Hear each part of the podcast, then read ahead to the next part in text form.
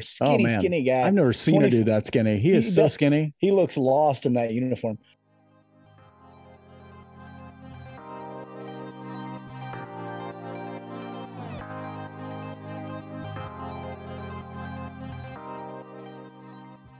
Welcome back to Royals Weekly. I am your host, Marcus Mead, and joining me as always, a man who was once again passed up for the GM role with the Kansas City Royals. So disappointing. My brother, Mike. Hi, everybody.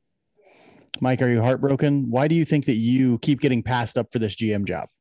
Uh, I would imagine it's the level of pornography that I watch, and possibly um, the fact that you know I'm edgy and I believe in like you know analytics and things like that. So Ryan O'Hearn would have no place on your uh, on your roster, is what I'm hearing you say. he, he wouldn't be getting daily at bats in, in in a Mike Mead coach or GM'd team. That is true. and this is why you'll never be a GM on any team. He yeah, has a right. place in Major League Baseball for life. And that is the only reason why. That's the only reason. It's not because you have no baseball experience. It's Nope. not because you stopped playing after high school. It's not Nope. because you, you know, uh, It's not, it's not the bad facial hair, the abrasive personality, the uh, any of that other stuff. It's the fact that you're not issue. allowed in 13 or 14 different states. Yeah, none of that stuff. All right. Well, uh, maybe next time we'll keep keep keep, keep hope alive. Keep That's hope right. alive. Uh, this week on Royals Weekly, we'll review a week that may have been more interesting off the field than on it, discuss the upcoming offseason, and preview this week's slate of games against some divisional rivals. But let's not just talk about it, let's be about it by talking about it. To the baseball. The roster news this week, the interesting stuff wasn't really roster news itself. I would say I, I'm counting this in the roster news segment, but really it's front office news. It's it's organizational news more than anything and that is that general manager Dayton Moore was promoted to team president and JJ Picollo was promoted to general manager to replace him.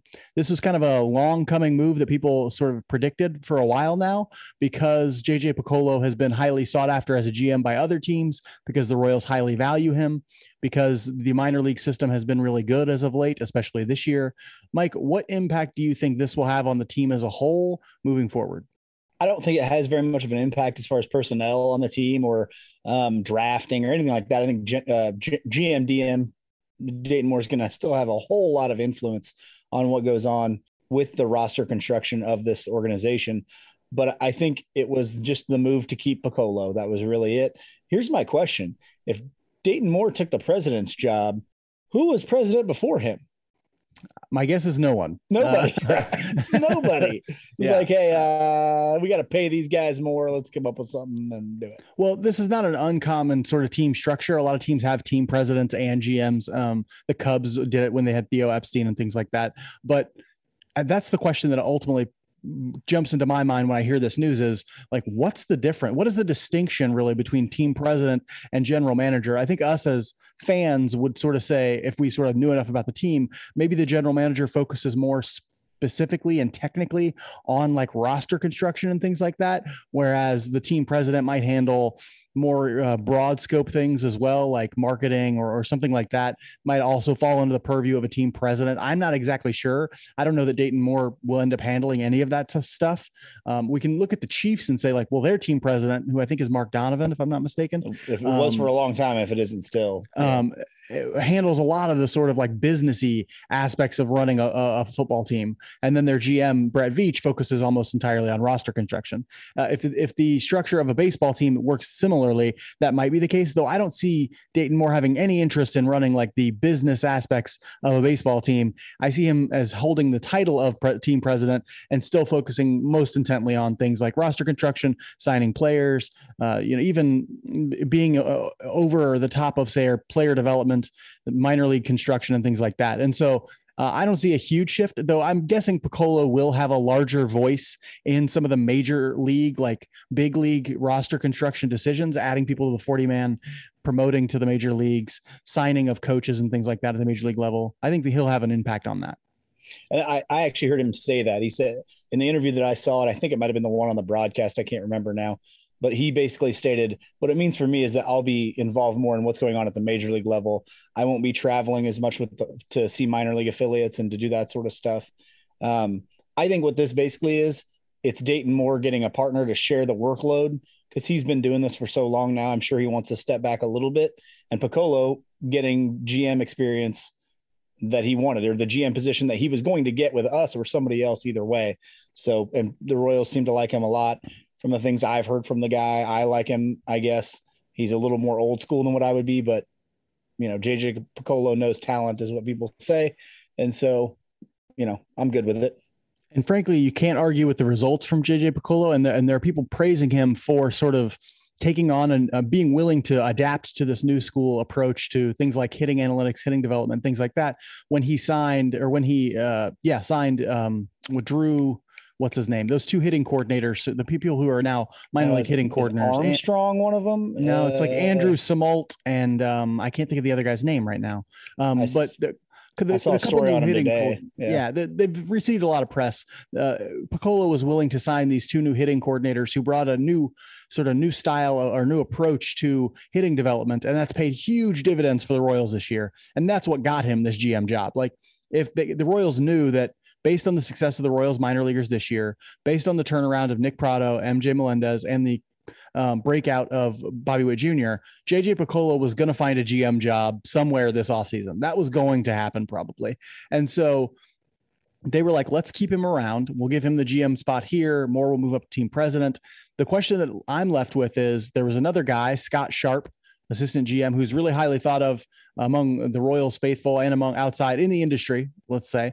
Um, what's he going to do? Is he going to see this as a move that's like, now I have no future with the Royals. I need to start looking elsewhere for a GM job?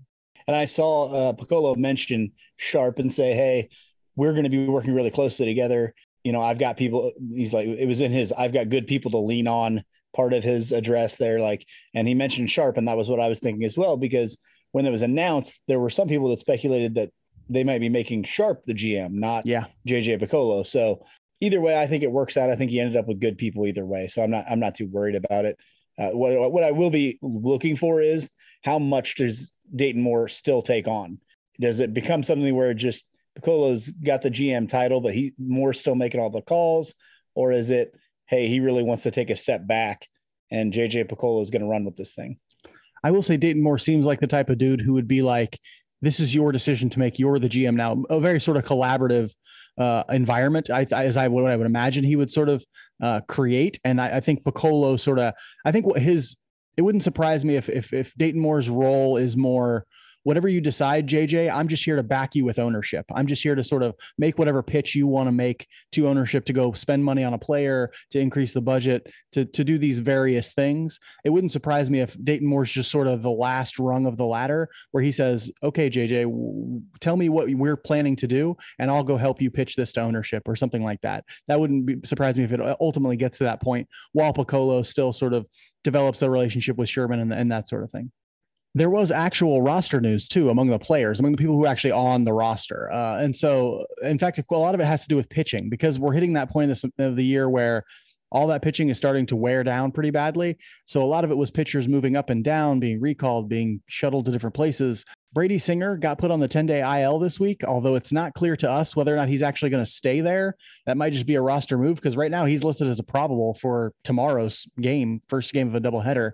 So we'll see if he makes that start. I think he will. He probably came off the IL already and it's just not on their transactions um, list yet. Um, so yeah, we think Singer will, will be fine there.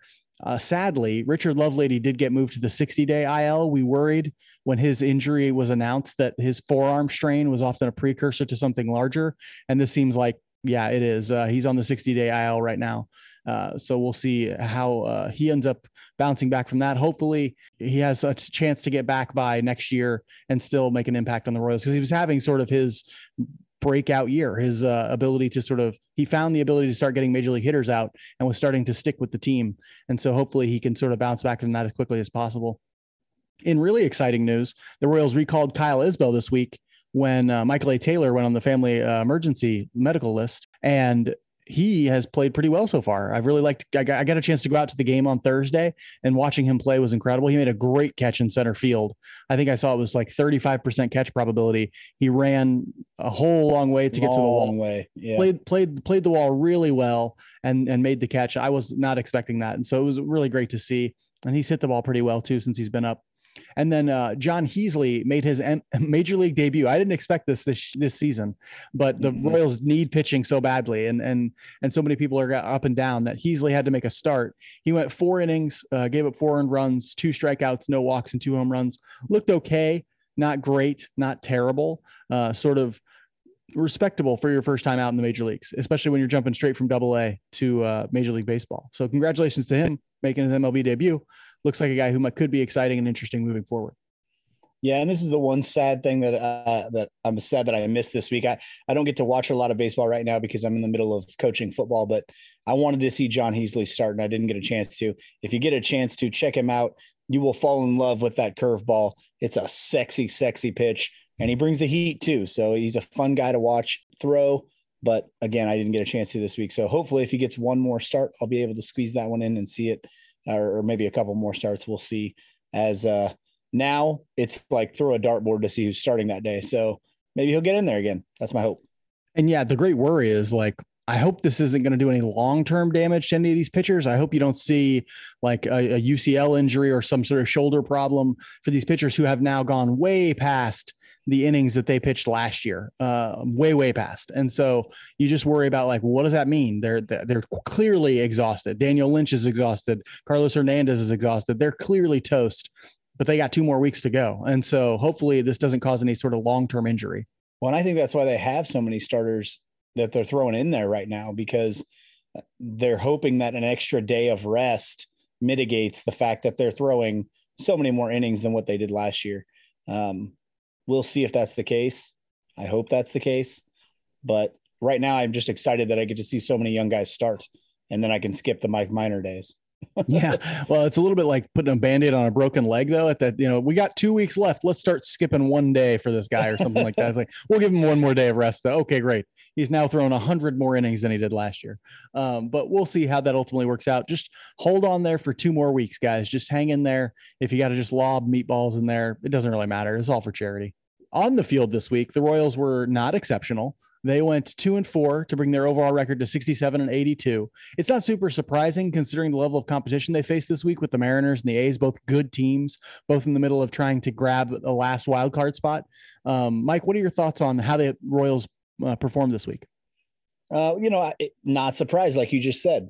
Um, you're going against two organizations, especially one in the A's that just do it right, man, and they hit the they hit the crap out of the ball. And you were going in there with a tape together starting rotation, bringing in guys like Jon Heasley, hitting Ryan not, O'Hearn every other day, hitting Ryan O'Hearn every other day.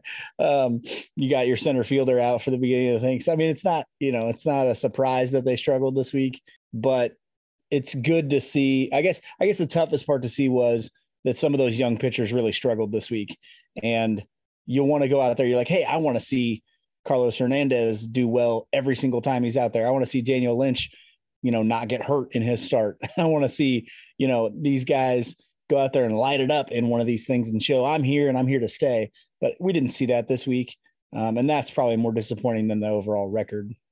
Yeah, but there were a few guys who played pretty well. Actually, like quite a few of our hitters had good numbers from this week. Uh, I'm going to talk about Hunter Dozier because we finally have a chance to put him in the strong performances category. Uh. Uh, Hunter Dozier had a really good week. He was seven for 19, two doubles, two home runs, two walks and six strikeouts. He got a, a, a really crushed a line drive double on the game that I went to. Uh, it was great to see him start hitting. He's a conundrum, you know. He's a weird, weird guy, a little bit like Adalberto Mondesi, where you just don't know what to do with him. Like Mondesi, you know that if he's if he's healthy, you play him. Dozier, it's like, is he going to come out? Is he, do you give him another chance? Is he going to come out and just sort of throw up another 200 batting average month again to start next year? It's really tough. I think the Royals sort of have no choice but to give him a chance to win a job, maybe. But uh, are you going to let him block a Bobby Witt Jr.? Are you going to let him block, you know, or keep somebody like Nicky Lopez out of the lineup or something like that? How about Whit Merrifield? You know, like it's just it's tough to let Dozier keep somebody out of the lineup after the season he's had so far. But it's really good to see him start to hit occasionally now. And it'll be interesting to see what he does in spring training and to start off next season because I think the first month of next season is like the most important month of his big league career, of his professional baseball career. Yeah, they're going to give him time. Uh, I don't think that's even in question. I think they're definitely going to give him a couple months to start next year. And unless he's just really tanking again, I think he stays in there. Maybe not the best decision, but that's usually just what the Royals do. Uh, my boy Kyle Isbel had a, a, good week coming back to the majors again this week. Four for 13, a double, a home run, three strikeouts, and one walk. You talked about the good, the solid uh, play in center field. That's really what we're all looking for at this point. I think that Kyle Isbel, once he figures out, is going to be able to hit here, but is he going to be able to play to the level the Royals want in center field, which is pretty high? Um, he, he was able to do that this week. So we'll see moving forward. It's also, I, I want to see how much they play him in center, even though Michael A. Taylor's back. I don't think they're going to because Matheny's not a, hey, let's see what we got moving forward kind of guy. He's, a, I want to win today, damn it, kind of guy, you know? So, uh, but I really want to see him in center field. Yeah, why wouldn't you want to win today when you are completely removed from competition? In fact, they were mathematically the Royals were mathematically eliminated today, and so why why wouldn't you want to try and win every game right now and not see what your young guys have and give them experience at the major league level? Makes total sense to me. Uh, but they do seem to make decisions as if they are trying to win right now, like this game today, and is more important than our ability to win next year, which yeah. just drives me I just uh, can't I can't fathom that that that logic. I, I get it. You're a competitive person. I understand that, but I'm a long-term thinker myself. And so I think like, oh, okay, I want the ability to be competitive tomorrow, not just today. Um, and so uh, we'll see uh, if, if that keeps going on. Ryan O'Hearn, you keep hanging in there, buddy. If I, if I were him, I would just follow Matheny place to place, and you'll always have a job. You know, you always have a, a place to play. Uh, speaking of weak performances, and Ryan O'Hearn, he had a rough week this week. Uh, he was one for seven, three walks. Three walks was pretty good. One strikeout. He had one big error in the game on Thursday that I went to. Got a ground ball hit right to him, clanked right off his glove like a tin can. It was rough, uh, and that really opened things up for uh, the A's in in that game. So yeah, just it's not clear to me why he keeps getting chances.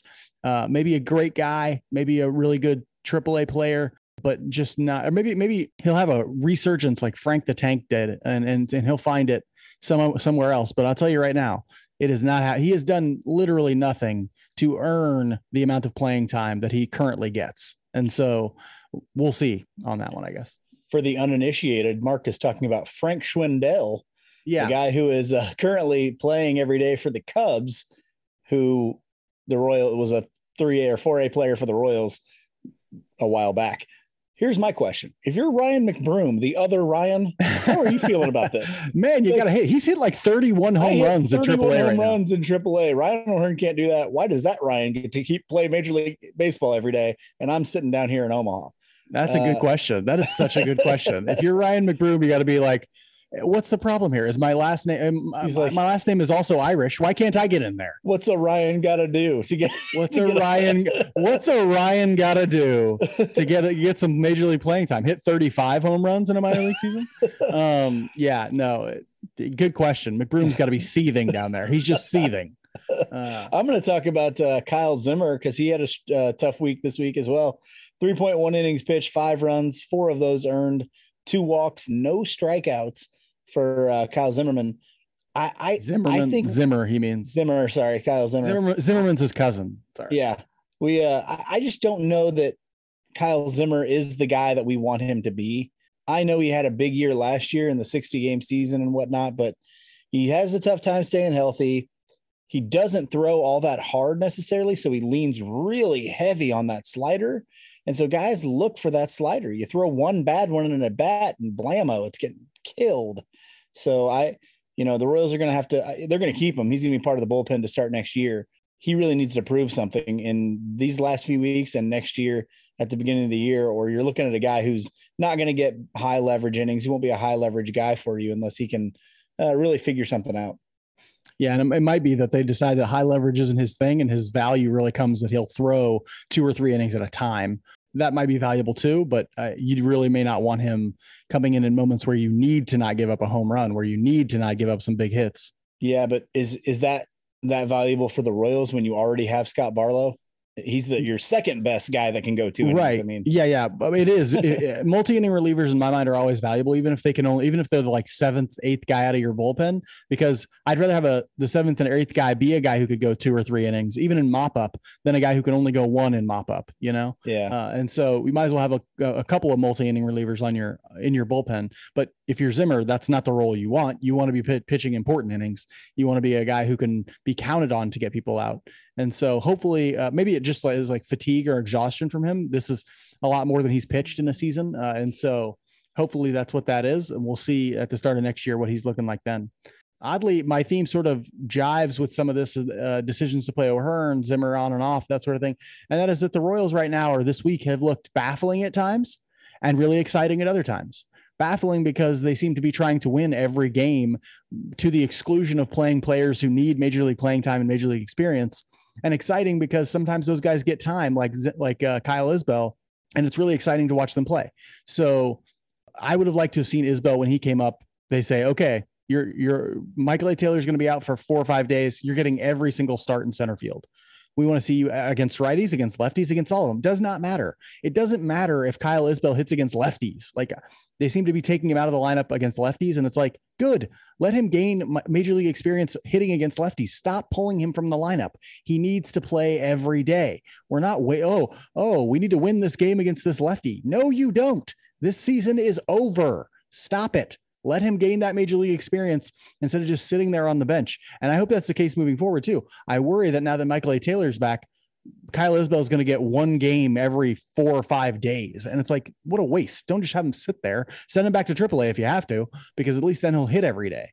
Yeah. The, the thing that worries me is he's going to get one start every week, and it's not even going to be in center. It's going to be like, yeah. oh, Jesus Christ. Uh, but my big thing is also on this. From now on, just stay healthy. We saw Daniel Lynch come out of his start this week. We see Singer going to the IL. We see Lovelady going to the IL. This week has opened my eyes to the fact that really to stay healthy at this point. If you got to pull guys after four innings in a start, okay with that. If it means you're leaning heavy on a bullpen that isn't very good to begin with, I'm okay with that. If it means like today, Scott Blewett got some innings. If it means Blewett gets innings, I'm okay with that even because that's what guys like Scott Blewett are for uh, to keep your other guys healthy. So I'm not uh, just stay healthy. We can't have any of those starters go down, and let's start getting ready for next year. If you like what you're hearing, please make sure to subscribe, rate, and review us on whatever platform you use. Subscribing, rating, and reviewing helps people find the show and helps us build a larger community. If you leave us a five star rating and good review, we'll make sure to give you a shout out and read a snippet of your review on the next show. You can also follow us on Twitter and Facebook at Royals Weekly. We're two weeks away from the start of the offseason, and there's a lot the Royals need to consider. I'm sure the front office will be hoping to compete in 22. They hope to compete all the time. And if that's the case, this roster will need significant work. The Royals have a large group of players eligible for the Rule 5 draft this offseason. If they aren't placed on the 40 man roster, they'll be lost to some other team. So it'll be interesting to see what maneuvers they make to make room for key prospects who they don't want to lose to other teams. If you don't know what the Rule 5 draft is, it's just a way of allowing minor league players who are kept in the minors for a long period of time to be taken by other teams, who are kept off 40 man rosters to be taken by other teams. So the rule is if you're 18 years or younger and you've been in the minor leagues for five seasons and you haven't been placed on a 40 man roster, you are eligible to be drafted by other teams. That's how we got Brad Keller. Uh, that's how we got uh, a few other guys, uh, jo- Joakim Soria, uh, the, if you're Joakim, I, I always call him Joakim in my mind, but it's actually Joaquim. Uh, Joakim Soria. um, if you're 19 or older, you're eligible after four seasons in the minors. So you can think about, think back in your mind, like who's eligible now. There are some key, key prospects the Royals have who are eligible that they're going to need to put on that 40 man roster which means some of the guys in the 40 man roster are going to have to come off. And so they got to make those decisions this offseason. But even beyond that, the team needs to work to round out a roster that looks like it could have some potential, but right now is filled with inconsistency. Mike, let's pretend that you weren't cruelly passed up for the GM position because it was a, a tragedy. Mm-hmm. Um, and what's your number one focus for this offseason for the Royals? Well, first, it is a tragedy on the scale of like who knows tragedies uh, in human history. It's up climate there, change. It's up yeah. there. Mm-hmm, it's up mm-hmm, there. Mm-hmm. Mostly I because humans caused it and they caused your misery as well. Yes, they have. Um, but I'm I'm focusing mostly on the starting rotation in this offseason. In one of two ways, or maybe both. It's probably both, to be honest with you. Um, they need to solidify those guys and develop those guys that they have right now. The Hernandezes, the Lynches, the Singers, the Bubiches, the uh, who am I leaving off here? The Kowars, okay, even the Kellers. They need to get those guys to a really good place to start next year. That's number one priority in my set, in my case. But here's the other thing. I still, even if all they develop all those guys, I still think they probably need to go get one veteran starting pitcher that solidifies that group. Now, what, what you're probably saying is, well, Mike, that's already six guys. If you go get another one, that's a seventh. You know, they're still going to have Mike Minor too, by the way unless they trade him this offseason. But I'm saying go get yourself a quality guy, a James Shields level guy that says, okay, we know he's going to be out there. We know we can count on him. We know, or or he, we know he's going to be a versatile piece at the very least, so that we have somebody that every fifth day, boom, he's out there and he has a chance to stop a losing streak, streak or start a winning streak, whatever you want to think of it. Go get somebody like that, and I'm okay. And the weird thing is the Royals don't have a ton of budget obligation for 2022. They're they're they're going they're projected to have a pretty low payroll as they are right now. So if they think to themselves, "Hey, we're going to compete in 2022," they can afford to go out and get that guy. Uh, now it's not going to be cheap. Starting pitching, reliable starting pitching is always expensive, no matter what. It's either going to be expensive in money, prospects, or both. And so they, you know, if they want to do it, they got to know that this is the guy, this is reliable, and they got to know that they're going to pay to get it. But they can't afford to get it. They have the prospects, they have the money. Uh, if they get a free agency, I would rather they just pay in money and just go get a free agent if they can find one. You are paying market price for that free agent. So he's going to be more expensive than he would otherwise be. See Ian Kennedy, for example, who we paid a lot Gil of money Meche. to underperform. but Gil Meche, you would you could say maybe lived up to the contract that he had. Um, whereas whereas it was close. It was a lot closer with him than Kennedy. Kennedy was dead money for years, and so uh, we'll see on, on, that. I think you're right, and the starting rotation to me, the focus should be really uh, Kowar and Singer. You have to figure those two out. They have to fulfill some of their potential. But on, on another front, sort of another addition that they need to make or place that they need to figure out, my number one priority for them is finding a center fielder. That could be Kyle Isbel. Yeah, yeah, yeah, yeah, yeah. It could be, and I'm open to that. And that's a cheap uh, option because he's not going to cost much money 500 grand, roughly 600 grand. That's what you pay a uh, somebody in there on a rookie contract and major league salary. Um, so that's not going to cost you a ton of money, but there's still question marks about whether or not he can do it. They just haven't seen, I haven't seen enough from him at the major league level to say, yep, he's good. Um, maybe you, uh, you give him like, uh, spring training to find it, but you're going to have to sign a center fielder before that. So my thinking is you find a center fielder of some sort I if I were them, I would be in the Starling Marte sweepstakes. He's going to be a free agent this offseason. He might be too rich for their blood, but I would at least be in, in on those conversations. Uh, I don't want a reclamation project, and I don't necessarily want Michael A. Taylor back. A lot of people are talking about like, oh, go get Michael A. Taylor. He's had a pretty good season. He's had a really good, solid season for him, but not one where I would say, oh, you want that guy starting in center field for you on a competing team. He's a fourth outfielder to me mostly on a team on a playoff team. He's a fourth outfielder to me, and so if Kyle Isbel's the the answer, go with Kyle Isbel. I don't know that he is, so I think maybe if you can find a guy for a year or two, go ahead and get him, or go ahead and get Starling Marte, and then maybe Isbel fits into the outfield in some other way. If you trade Benintendi, maybe he fits into left field. If you um, trade Benintendi, maybe the guy you had in center goes to left and Isbel plays in center. There are some options there in the outfield, but finding a center fielder to me is is a big priority priority number one, I think, for the team moving forward. Uh, for me, priority number two is get Bobby Witt Jr., Nick Pratto, and MJ Melendez ready to play and be ready to sort of play them, have a plan for where they're going to fit within this team. Because right now, if you looked at the roster right now, you would say Nick Pratto is blocked by Carlos Santana, MJ Melendez is blocked by Salvador Perez, and Bobby Witt Jr. is blocked by some combination of Nicky Lopez and Adalberto Mondesi. And so, and maybe Hunter Dozier if you want to look at third base.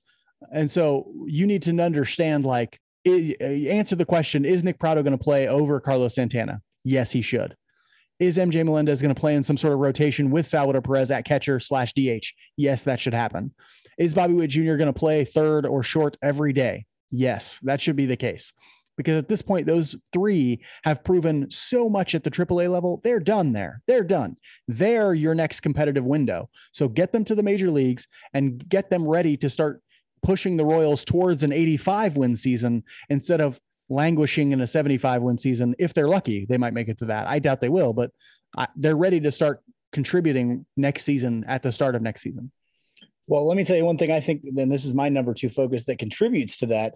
Trade Andrew Benintendi, right? We've been lucky in that these last couple weeks he may have gotten his stock back up a little bit to help him out, but he's he's probably worth more than what you bought him for at this point because all you got rid of was Franchy Cordero for him. Um, and and Khalil And oh yeah, and I forgot he went to the Mets, but he hasn't done. I mean, it's not those two guys neither, haven't neither really has done, done anything. anything. Nope. So you may have an opportunity here to be selling a little bit higher than what you bought him for here in trading Andrew Benintendi. But the real benefit of trading Andrew Benintendi at this point is it makes some space to give a little flexibility where if you do bring up Bobby Witt Jr. and MJ Melendez and Pratto, and you're going to use those guys in a combination, you can now move Whit Merrifield to left or right, either one, wherever you like him. And there's an outfield spot for him. Now, here's my kind of somewhat dream scenario get Starling Marte in center. You have Isbel in left because you've traded Benintendi, and you have Whit Merrifield in right. That allows Nicky Lopez to play second, Mondesi or Witt Jr., whoever you like at short, and then the other person at third. And then, of course, you have the backup planned of when Mondesi gets hurt, you just move Lopez to short or Bobby Witt Jr., and then bring somebody in in the outfield when Witt moves to second. So like that's my dream. Go get yourself a really uh, a solid relief pitcher uh, for Andrew Benintendi and start shoring that up. I'm fine with that.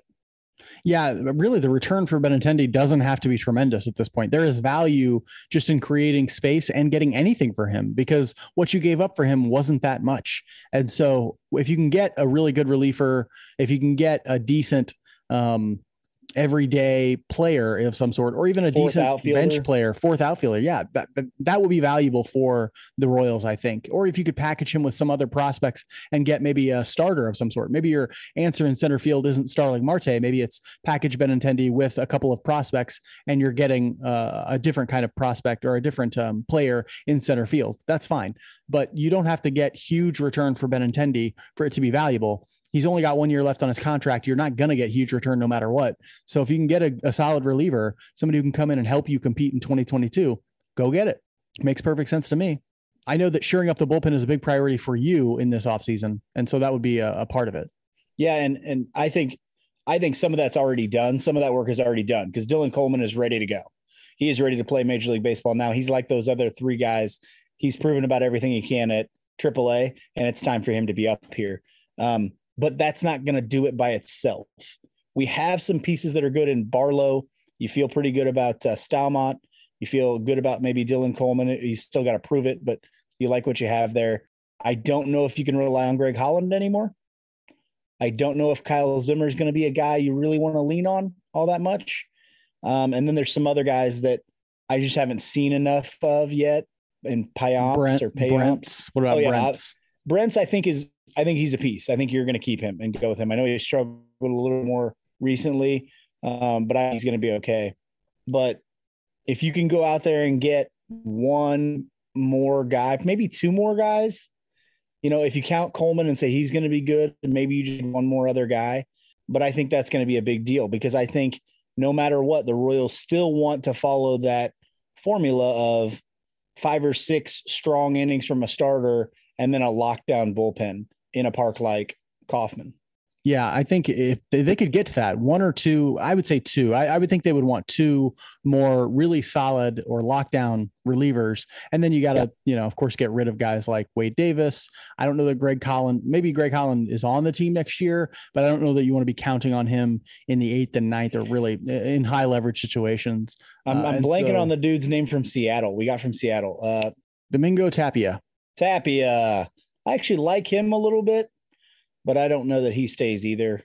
Yeah, bullpens are so volatile. You really have to sort of know what you're looking for in a guy like I, I, we say bullpens are really volatile and pitchers are bullpen pitchers are really volatile relievers but there are guys who can give you more consistency and i think you look at a guy like scott barlow You look at a guy like Josh Staumont, even though he was kind of COVID hurt for a while, and but he's never been like since he's taken the step forward, he's never really been terrible or anything like that. And so there are like guys you can sort of rely on, at least for stretches, to be a little bit better. They need to find some of those guys who aren't just going to be like, well, this year he was good, or for this few weeks he was good. They need to find guys who are going to find some consistency. And maybe, you know, maybe Tapia is one of those guys, but they need to find some quality relief arms who can come in and do well for them next year because if you want to compete, that's going to be an important part of it. I think another important part will be replacing Cal Eldred. And I wanted to just bring this up because we're talking about the bullpen, we're talking about the starters. I don't see him as the answer to like knowing what it's going to take to get Kowar on track, to get Singer on track, to keep Keller on track, to get uh, Bubic on track, or maybe to keep him going well like he has been lately. Uh, I just I don't see him as the solution to the problems that they have in the starting rotation or in the bullpen. They have to sort of find somebody who is actually a net positive as a pitching coach. As a pitching coach, the weird thing, the way I think about pitching coaches, they all do basically the same thing, right? They create game plans, they do X, Y, Z, they talk about guys' mechanics when they need fixes, they to help guys mentally and things like that but most of them sort of there's a baseline for it. Like all guys can create a game plan, all guys can talk about mechanics, all guys can help guys out with the mental aspect of the game. Are you a net positive? Are you better than the replacement level pitching coach that they could get? In my mind, Cal Eldred is, is no better than the replacement level pitching coach they could get. They could pull a guy from AAA. They could like a, a, pitching coach from AAA. They could pull a guy off the streets who's not working right now, and he'd be just the same as Cal Eldred in my mind. So they need to find somebody who is a net positive as a pitching coach and can really help these young guys take that next step because that's what has to happen. The starting rotation has to take that next step, or they're never going anywhere in 2022, 2023, or wherever. The longer they remain loyal to Cal Eldred, the longer they risk their chance to compete. I completely agree with that. We need somebody who's going to bring a focus on throwing strikes and be able to fix some of the command consistency issues with several of our pitchers. And I don't see that being him. He hasn't proved it could be him. So yeah. why would why would we think it would be? It'll be an odd week this week because the Royals are facing two divisional rivals, but there's virtually nothing at stake at this point. Cleveland is 10 games out of the wild card hunt, and Detroit is, I don't know, let's call it a baker's dozen games out of the out. And so everyone's playing for pride at this point. Uh, Mike, tell pride. us We're all playing for pride at that? this point. I don't know. I, uh, I'm a Royals fan. How would I know? Uh, I don't know what Mike, it is to be proud. tell us about the about the Cleveland Guardians or the Cleveland Spiders or whatever they're calling that team in Cleveland these days. Uh, the Guardians are 73 and 74. We got a double header with the old double header. Uh, should be a great day for baseball. Let's play two. All right. Singer versus Triston McKenzie is the matchup that we have for the first game, allegedly, assuming Singer comes off the IL. Uh, Triston McKenzie, the the beanpole of a starter, skinny, oh, skinny guy. I've never seen 20, a dude that skinny. He is he, so skinny. He looks lost in that uniform. Uh, 24 uh, year old right handed pitcher, but he's played. He's pitched really well lately, including torching the Royals in, in the last start that he had against us. He's got a 4.28 ERA, but his WHIP is really low at 1.06 fastball, slider, curveball, throws a lot of those fastballs. Uh, he's one of those uh, long limbed kind of whipping pitchers. So, uh, but he, he's got decent stuff and, and um, he's really young and they kind of just brought him up and he's done a lot better in the last uh, handful of starts. So, uh, not exactly a pushover in that first game. The second, we don't have any probables for game two of that doubleheader yet. That'll kind of be fun to uh, see what they try to do. Do they try and cobble together a bullpen game after their bullpen has been used so much recently? I don't know. So we will see. Uh, in the next game, though, we have Lynch versus Cal Quantrill. Uh, Cal Quantrill, can't say his name. 26 year old right handed pitcher, 2.89 ERA. He's done a good job for him in 20 games started. Sinker baller at 94 and 95. Throws a slider, does throw a four seam fastball as well, and a changeup. So they, we've seen him before. We know what he's got let's hope that Daniel Lynch can stay in that game uh, and is past any of the injuries, that, problems that pulled him out of the last start. Uh, we got Carlos Hernandez versus Logan Allen after that. Uh, he's Logan Allen's a decent lefty who we've seen this year. He has struggled with some injuries. Uh, he's only thrown 45 innings, so he should be fresh. Let's hope Hernandez gets back to the way that he was before his last start. Yeah, Hernandez looking like he's not super fresh right now, looking like he's pretty toasted after a long season, but hopefully but it, he bounces back. Yeah, and it is still a weak Indians lineup outside of those two dudes. So, you know, yeah, get Franmil Reyes out, get Jose Ramirez out. You'll be all right. Yeah. Um, after that will come a Tigers series. The Tigers, young, talented team, up and coming team, surprised a lot of people by finishing. Looks like they're going to finish third in the AL Central. Like I said, very good young talent. Jim uh, Jamer, I'm going to mispronounce this name because it's spelled weird. I think it's Jeimer Candelario and Akil Baddoo are two off young offensive performers that they've liked. Akil Baddoo was a Rule Five pick for them, who has just been it's like found money with him. He's been, I think he's got a 115 OPS plus right now, which is amazing for somebody they got for free. Uh, and yeah. so a guy who made the jump directly to the majors and has played really well this year. Uh, pitching wise, Casey Mize is having another excellent season. He's got a, an ERA in the mid threes. And then Tarik Skubal has had a pretty good year for them roughly major league average, maybe, uh, maybe a little t- a tick better than major league average in terms of his ERA, but uh, consistent pitching. He's he's thrown 140 some innings, which is the second most for them, and that's what you're looking for. If you can have a guy be major league average for a bunch of innings, you'll take that all day, every day, because those guys are valuable, and he's he's shown that he can be that for them. A guy who has been hurt a lot in his career and has had trouble staying healthy, has come out and actually pitched quite a bit for them this year. And I'm sure they're loving to see it. And moving forward for the Tigers, they're so interesting because they have a, lot of young talent still left to come up. And so, especially hitting talent, they'll have Spencer Torkelson is an amazing uh, hitter, uh, amazing hitting prospect who is right on the doorstep. They're just waiting. I'm guessing he starts next year with the team, but a guy like Bobby Witt Jr. for us, who is sort of a masher down down in, in minor league baseball right now. Not as good defensively, doesn't play as premium a defensive position, but really can hit. Riley Greene, another guy for them who's had a great year in the minor leagues, another great offensive talent. He'll come up for them sometime soon as well. So there are a lot of prospects on the doorstep for the Tigers. They should be a fun team to follow. And if the Royals are ascending right now, which we hope they are, the Tigers are also ascending. So they will be a team, Tigers, White Sox, Royals, will, might be like a nice three way competition for the AL Central for the next four or five years, hopefully. Yeah. Uh, Skubal's career path kind of strikes me as a Danny Duffy esque career path. I don't know nearly as much about him, but like he struggled with some command stuff early. He's still really young, but he's got good stuff. So you're going to stick with him. I've always liked him. And I think if he gets that command stuff figured out and figures how to go deeper into games, I think they have a valuable piece there. Also, what are they going to do with Miguel Cabrera? I don't. I assumed he would just bow out on his own, but like I don't know if he wants to. So uh, I guess he just. I don't know. You can't keep hitting him. He, he's not. He's not productive enough, and he doesn't do any. He can't do anything else. And if you can't hit, if you're Miguel Cabrera, then you can't do anything at all. And so I, I, don't know. I don't know what he's going to do. I, he might call it a day after this season. He might say, I want to play one more year. And they might say, no, thank you. Yeah. You're what you're going to end up with if he continues to go is an Albert Pujols situation where a team does something, even though they don't want to, but they, they have to, if they feel like they're in a, a, a position to compete. And now you can play them every day because you're the Tigers and you're not in a position to compete. But if they're ascending, you can't hang on to Miguel Cabrera. That's a weird yeah. thing to say. no kidding.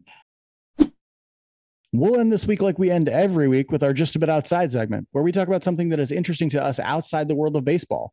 Mike, what is interesting to you outside the world of baseball this week? Uh, right now, I'm interested in fall. I'm getting excited for the coming of fall, which you know doesn't always happen. Fall is a is a tough time for me because I start teaching again. I start coaching. My schedule is insane, hectic, but I love summer but this summer I'm like, I'm ready to get out of it and I'm ready for a little bit cooler weather. Uh, we're going to have Oktoberfest here in Lee Summit, I think, coming up soon. I'm ready for a little fall. I'm not a pumpkin spice latte guy, but I'm ready to wear a hoodie, you know? Again. Yeah. Yeah. I'm, uh, fall might be my favorite season because of the things associated with it. And that is mostly football and cooler weather. And so I'm ready to get out in a hoodie. I'm ready to sort of go for a walk and not sweat constantly. I'm ready for, yeah, I'm ready for all of that. Uh, all the fall related things. I'm ready for pumpkin pie. I don't like lattes, whether they're pumpkin spiced or otherwise, but uh, I'll eat a pumpkin pie like crazy. Um, and so I'm just ready for all the things associated with fall as well. I'm not ready to rake leaves though. And so uh, if we can, if we can not have the leaves fall for a little while, that would be lovely. I just mow I'm, them up. Yeah, that's probably the best solution. I let them all fall and then I mow them up. And I mow them, and my I my, my yard is... one time. Okay, um, I'm going to talk about the what I consider is a concept I, I think of as the big swing, right? And so I was I this week I saw the trailer for the new Matrix movie, which by the way stars my brother Bob. If, if you guys don't know, my brother is Keanu Reeves. Uh, yeah, go ahead, Mike. let me just start with this. First off, yes, our brother Bob is an identical twin with Keanu Reeves. Secondly, or or, or he is or Keanu Reeves. Nobody we've never really seen him in the same place I at the same time. yeah. Maybe he is Yeah. Keanu Reeves. Yeah. But the second thing our listeners need to need to know here is that my brother is obsessed with Keanu Reeves and Mm-hmm. knows everything about him. Mhm. He is the president of the Keanu, his self-created and president of the Keanu Reeves fan club. It's it's a sickness with him. Before we start into this, just know that he is obsessed with Keanu Reeves.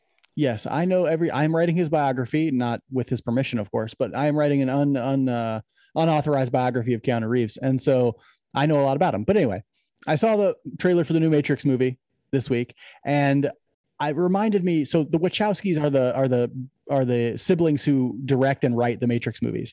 Uh, I think only one of them is directing this new one, but if you don't know anything about their career, the thing I love about the Wachowskis is they take huge swings. They never try and make like little tiny projects that might be kind of good. They take huge swings. They try and make these big, epic, awesome movies that people will remember for the next hundred years. They try and do that every single time. And I love it. I absolutely love it.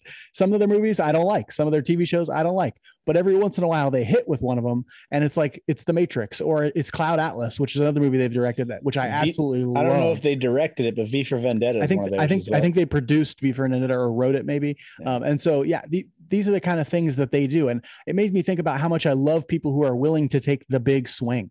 Christopher Nolan is another guy who is willing to take the big swing with movies like Interstellar and Inception and things like that, where you're just out there and you're taking a big old swing, and it's like this could be the worst thing anybody's ever seen, or it could be amazing, but. I'm, I'm interested in people who are willing to take that chance. And even if it doesn't always hit or it falls a little bit short, I can see the greatness in a thing that maybe meant to be a home run, but actually only ended up being a triple or a double. I can still see the greatness in it. And I, so I hope people are out there when they're creating, taking huge swings because there are people like me out there who, while I appreciate the smaller things, while I appreciate somebody just making a solid movie here and there, I also occasionally want to see somebody take a huge swing. And so if you're making music, if you're writing a book, if you're making a movie, take a big swing or consider taking a big swing because there are people out there like me who really want to see that sort of thing. Yeah, I, I, I'm not nearly a Keanu Reeves fan as big as you are. Love the guy. He's in some good movies. I'll never see John Wick, What? but eh, what do I care? John Wick. I think actually, I think I might have seen the original one way back when it came out, but uh, I, I don't need to see. I don't need to see that movie 40 times. I mean, come on. But yeah, I, I'm interested to see uh, what this is. I, I have a really good feeling this could be a very bad movie, though. Uh, maybe, maybe it is. Maybe it will be. I don't know. Keanu Reeves is in it, so it probably won't be. It'll probably be great like all his other movies. But I, what I was gonna say was when you were like, I watched the new trailer for the Matrix movie, and then I was gonna go, and then when he got done pulling his pants up,